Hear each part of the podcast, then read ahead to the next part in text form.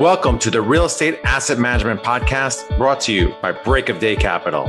The show focuses on educating syndicators and apartment owners on how to build systems and manage their properties more efficiently to become a best in class operator. 100% straight talk. Let's jump in. Hey everyone, welcome to another episode of the Real Estate Asset Management Podcast. I'm your host, Gary Lipsky. This podcast is focused on educating operators, building better systems, and becoming a best in class operator. Be sure to join our Facebook group, Asset Management Mastery, where we have a great community of thousands of like minded individuals sharing resources and best practices.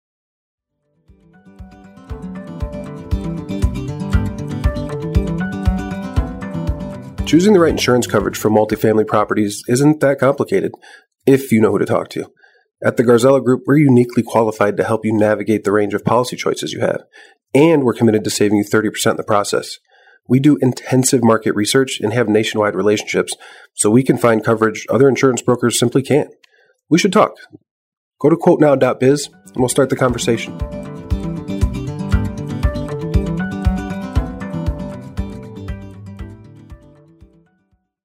Today on the podcast, we have my friend K. Trevor Thompson. Trevor was a successful VP with 47 plus years in the attractions and entertainment industry. Spent the last 20 years working for iFly Indoor Skydiving, helping it grow from one to 80 locations worldwide. Has invested in 17 deals as an LP and most recently a GP on a 240 unit in San Antonio. Trevor, welcome. Can you start by telling the listeners a little bit more about yourself and what you do? Yeah, so I've switched now. Once unfortunately with covid ifly let me go and i decided that this old man didn't go want to go work for somebody younger than him and uh, the amount of energy he'd have to put in to start in theory another career. And i was always fascinated with real estate investing so i decided to go from passive to active and you know go ahead and apply myself full time in it. Super glad i did it's a little tough in the hot market to get too many deals going, but I'm being very patient and feel it was a really good decision for me. Excellent. And I find people that were successful in business are the ones that are most successful in real estate. They just apply that same skill set and, you know, it's just a natural flow to into multifamily. Yeah, I definitely agree. And, you know, I, like a lot of people, started single family and things. I did none of that. I went straight to it. You know, to me, doing single family felt like I was getting another job, and multifamily felt like I was starting a business. And that's what really appealed to me. And, you know, I've always enjoyed taking over businesses, running businesses, opening businesses. And that's all asset management is for multifamily taking a business, making improvements, increasing the value of it. And that's what I love to do. Awesome. Awesome. Well, today we're going to talk about a limited partner horror story. You've invested in 17 deals and one deal didn't go exactly as you had planned. So tell us a little backstory, how you got involved in that deal from the very beginning. You know, what intrigued you about that investment? Yeah, so I joined up with a local mentoring program here in Texas. So I'm going to talk about who they are, but I joined up, you know, because I was new, I was learning. I really wanted to invest with people that I'd become I knew, I became familiar with. And so this was one of the very first deals that came out after I joined the group. I was very eager to get into a deal. And to be honest, I didn't, even though I knew some stuff, I really didn't know what to look for. Things that are now like second nature for me to look for. But, you know, are they undercapitalized? Did they do a new especially in texas did they compensate for what the new tax rate is going to be? You know insurance all of those little things. I didn't know to dig deep enough into it. And you know i just invested. I put my money into the deal and it was two hours away. I should have driven and looked at the deal. You know now at least i get on google earth and drive around if i can't get to it physically. And i just i didn't know enough to do that and, you know, but I put my money in and I was all excited. And I'll be honest, the first few reports were positive. We made a little bit of money at the beginning. And I was like, oh, you know, this is it, man. I'm in the big leagues, you know. And to be honest, I started thinking I'm not learning anything. And so I said, you know, hey, this is supposed to be a mentoring program, but I'm not really learning anything. You know, I go to a 30 minute call every three months and you tell me some stuff and I'm not learning. Is there any way I can learn? And you know i'm just fascinated with learning and they said well could you help us with some of the asset management? And I went, oh, that's exactly what I want to do. I'm very interested in that. So, yeah, definitely. And they said, okay, well, we have an asset manager. He's overstretched. So, all we really need you to do is just help push things along. We need somebody that can go to the site more regularly. So, I thought, oh, this is fantastic. Got in the car, drove there early, got out of the car, and went, oh my goodness, what have I invested in? Like, do I need a gun? You know, it was really rough and looked at the cars in the parking lot and sort of started walking around and thought, okay, all right, well, don't worry. This is going to be perfect because you can help turn this project around and spent the day with him. And, you know, he told me these are things we're going to look for. These are the things we need to do. So being the sort of crazy guy that I am, I like to dig right in. So I'm like, okay, I took a bunch of asset management training from Gary. I'm really smart here. Now let me think of some stuff. So, you know, I went in, I did a lease audit. And I'm like, well, hold on a minute. We're supposed to be 91% occupied, but there's 10 units with nobody in them. And they're still showing as occupied. Oh, well, we were told to do that by the general partners so that we would look stabilized. Well, okay, well, that sounds so write that note down and rummaging through a drawer, and here's a drawer of invoices these are like two months old. Have they just not been filed? And I've been, oh no, we got to stay on budget. So we're not paying. I'm like, well, I think you've already kind of off budget if, if you've already spent the money and just started doing these things. And then so I thought, well, this is really crazy. So I got in my car with all my stuff I learned and said, I just want to make sure what you want from me. Like, do you want me to lie to you or you want, want, the truth about what the property really is? Oh no, we want the truth. And so I told them all the truth. And about a week later, that manager was gone. And they said, Don't worry, Trevor, you're doing such a great job. You go ahead and run it. So I'm like, okay, it was a little more than I thought I bargained for. And then about three weeks after that, they were looking for someone else to blame for all of the new things we found. So they said, well, we're going to fire the property management company, but don't worry, we'll support you. So you have to remember this is a deep value add that's run out of money, that's trying to reposition itself from basically, you know, drug central with gangbanger fights in the parking lots, uh, police on the property every day. You know, but don't worry, we'll help you out. Well, there wasn't much help you out. so I want to jump in here. So you made a lot of good points of this asset manager. Was he a GP on the deal or was he just was someone? Employee. He was an employee of the GP. Okay. And he was stretched thin because they had how many properties they were managing? They had 11 properties spread over all of central Texas. And each one of them had, you know, its own series of problems with it. Uh, that's a problem with a lot of syndicators out there. I mean, there's a lot of good operators out there, but then there's a lot of operators that just don't take asset management seriously. It's unbelievable. And I'm glad that right from the beginning, you know, talking to you, you know, you really latched onto it and it's obviously a strong skill set of yours, but so many people like just focus on getting deals and having a social media presence and people invest in them and I've made the same mistake you did, you know, when I started as well. I thought this person had a good reputation and and was well known and I invested in this person and we actually just sold it recently and I did okay just because of the market and whatnot. But man, we were struggling for a while. So, yeah, it's so critical. Investors out there, you're listening to the show, make sure whoever you're investing with, if they're not doing the asset management themselves, that they have a strong team behind them that can help because it's critical. It's not just the purchase, it's all the stuff that goes behind the scenes. Yeah. And finding invoices in the drawer, that happens even when you're not trying to hide things. Cause we found that too with some of our property managers. And we're not, you know, just because we're over budget or whatever, I'm we'll happily pay them because we have plenty of reserves. But I mean, it's crazy how many times you find when you start digging, you find things. Yeah.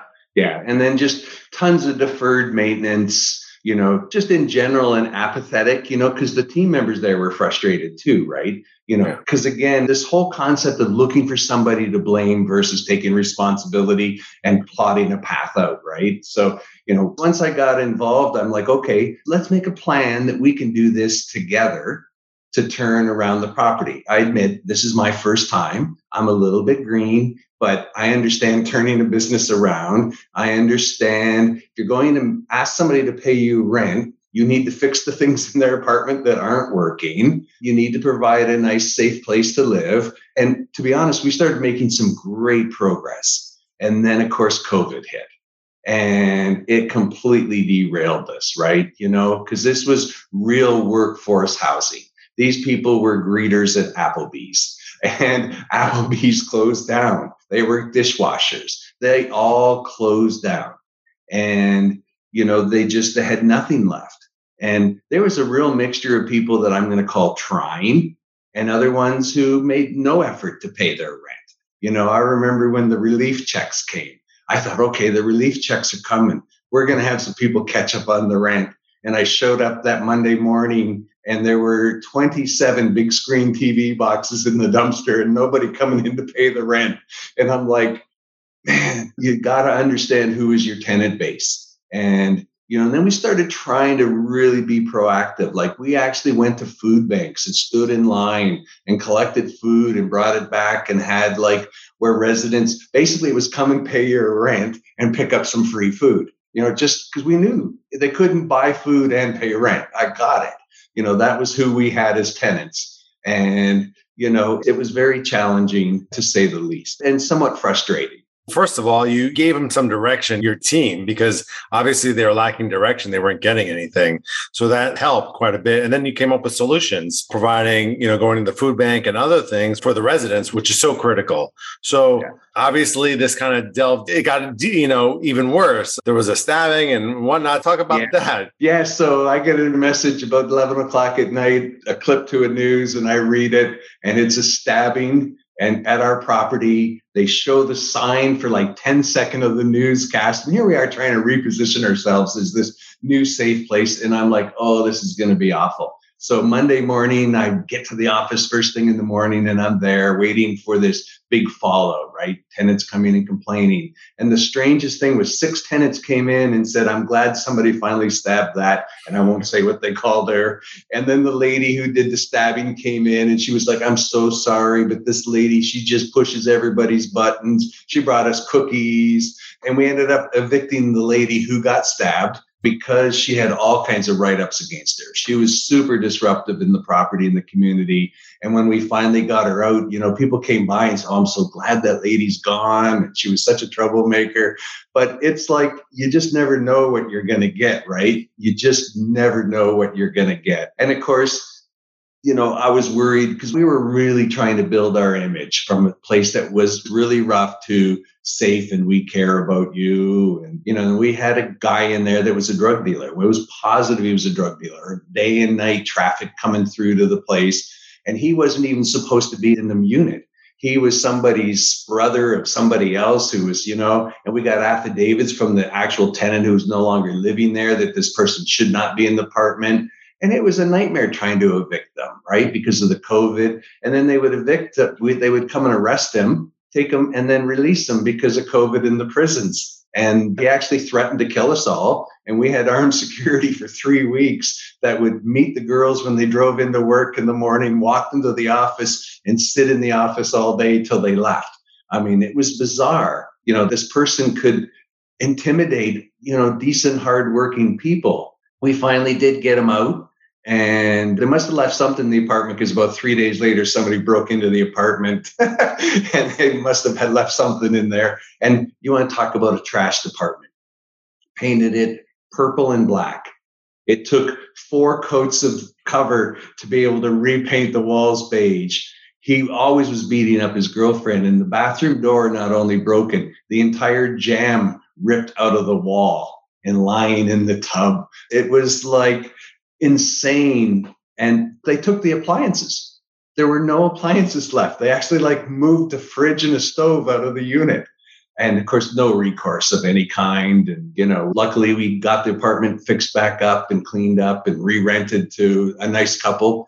And, uh, but yeah, it's really, I'll tell you too, all the things I learned I learned when I did your asset training course. You know, when people would talk about, oh, we did this for our residents, I'm like, oh, that's a good idea. I'm going to do that. So, you know, the information is out there how to take care of this stuff if you really pay attention to it. And, you know, I've joined all of your classes and all of your courses and, you know, really absorbed it all. and you put it into practice and it works. It really, truly does work. Now, unfortunately, we reached a point where the GP wanted to put the property up for sale. And after we'd cleaned all the bad people out, wanted us to lower our standards so we could be fully occupied to get a better sales price. And I just wasn't going to do that. So that was the end. And that deal didn't go through because as soon as you do due diligence, the truth comes out, right? Who's in the units, who's not in the units, how many down units do you have? And then eventually it did go under contract. And by the time he'd alienated all the team members and fired them, he was running the property on temp labor for six months and ended up with an $820,000 retrade at closing, which in theory was all of our profits because he just, you know, so here you are in the hottest real estate market in the hottest state and you break even. Very disappointing.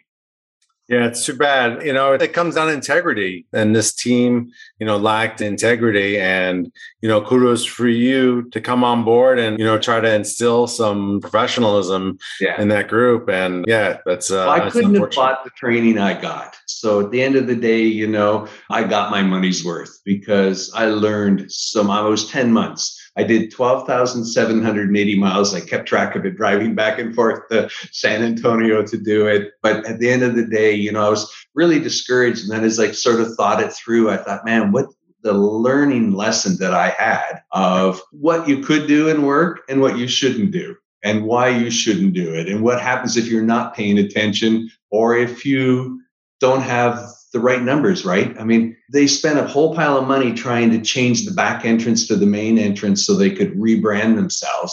And so they did like $100,000 of landscaping on a road that nobody drove on, just not thinking it through, right? Not one person came in the back gate. Only the people that lived there used the back gate. The front is where everybody came, so you didn't fool anybody. And all that money should have went to you know plumbing and landscaping and pools and apartment upgrades and it didn't. So, if you can give advice to an LP investor out there, one of the telltale signs maybe you missed, I don't know if you did miss anything, what would it be so that they don't have to go through the same thing? Yeah, so really understanding some of the basic underwriting fundamentals, like how much capex should you have for a deep value add?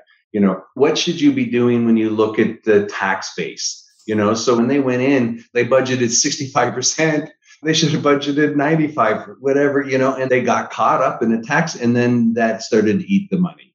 And you just add up all these things and you run out of capex because you spend it in the wrong places. At the end of the day when you run out of capex now you're trying to renovate out of cash flow and the cash flow is what you're supposed to be sharing with your investors. And so you know really look at that. And then really look at where an apartment is. You know this was buried deep in a pretty rough neighborhood and so you got no advantage of drive-by traffic. You couldn't really change the reputation because everybody lived in that neighborhood for years. And you know, when somebody would get robbed, we would go to the four crack houses down the street looking to see if you could find it. You know, it was just that kind of neighborhood. So again, you know, we didn't lose our money. So that's a, you know, good thing. You know, the general partner did you know, he claims he took a pretty big hit at the end himself to make everybody whole. So appreciate that they did that. But we all could have come out much better if we had a better plan and just a better way to do the project. Well, we asked this question of all of our guests What is your asset management superpower? You know, so I think mine is I love incremental improvements. A lot of people aren't excited by incremental improvements, but I'm bizarre. I'm so excited. Like, you know, my thing I say is, listen, if we could just do one thing a little bit better tomorrow, what would it be? And, you know, my theory always is, right, if you can do that every day, you're doing 365 things better. You know, it's just that's my superpower, just being obsessed with getting the little things better because they all add up to be really big things when you compound them. Absolutely. I love it. Kaizen. So thank you, Trevor, for coming on the show and openly sharing your limited partner horror story. Hopefully, it taught others what to look out for so they don't make the same mistakes. Please tell the listeners where they can find out more about you. Yeah, so you can reach me. My website is niagara-investments.com. And that's because I'm from Niagara Falls, Canada originally. And my email is ktt at niagara-investments.com or I'm very active on LinkedIn and Facebook. And I want to thank Gary before I go because Gary has been my mentor for asset management. And, you know, it's been so incredible that I feel like I've learned so much between, you know, the lessons I've gotten and the practical experiences and the conversations. I'm also a happy passive investor of Gary's. And so, you know, but more people need to talk about this. This is, in my mind, the biggest missing thing in most people's multifamily plans is having strong asset management, looking out. Nobody watches your dollar like you do, and making sure that when you invest in a deal, there is somebody there who's watching every dollar coming in and going out. Absolutely. Well said. Well said. And I appreciate your tremendous thirst for learning. I see you everywhere trying to capture as much information as you can. So it's awesome. Yeah. Well, thanks again, Trevor, for coming on the show. I'm signing off. I'll be back next week with another informative episode on the Real Estate Asset Management Podcast. Thank you. To all of our listeners, thanks for joining us. And if you like this episode, please head over to iTunes or Stitcher and like, subscribe, and review this podcast as it will help us grow our audience and reach more people. And if you'd like to learn more about what we do at Break of Day Capital, head over to our website, breakofdaycapital.com, and sign up for our newsletter and or fill out our investor application. We'll talk to you next week.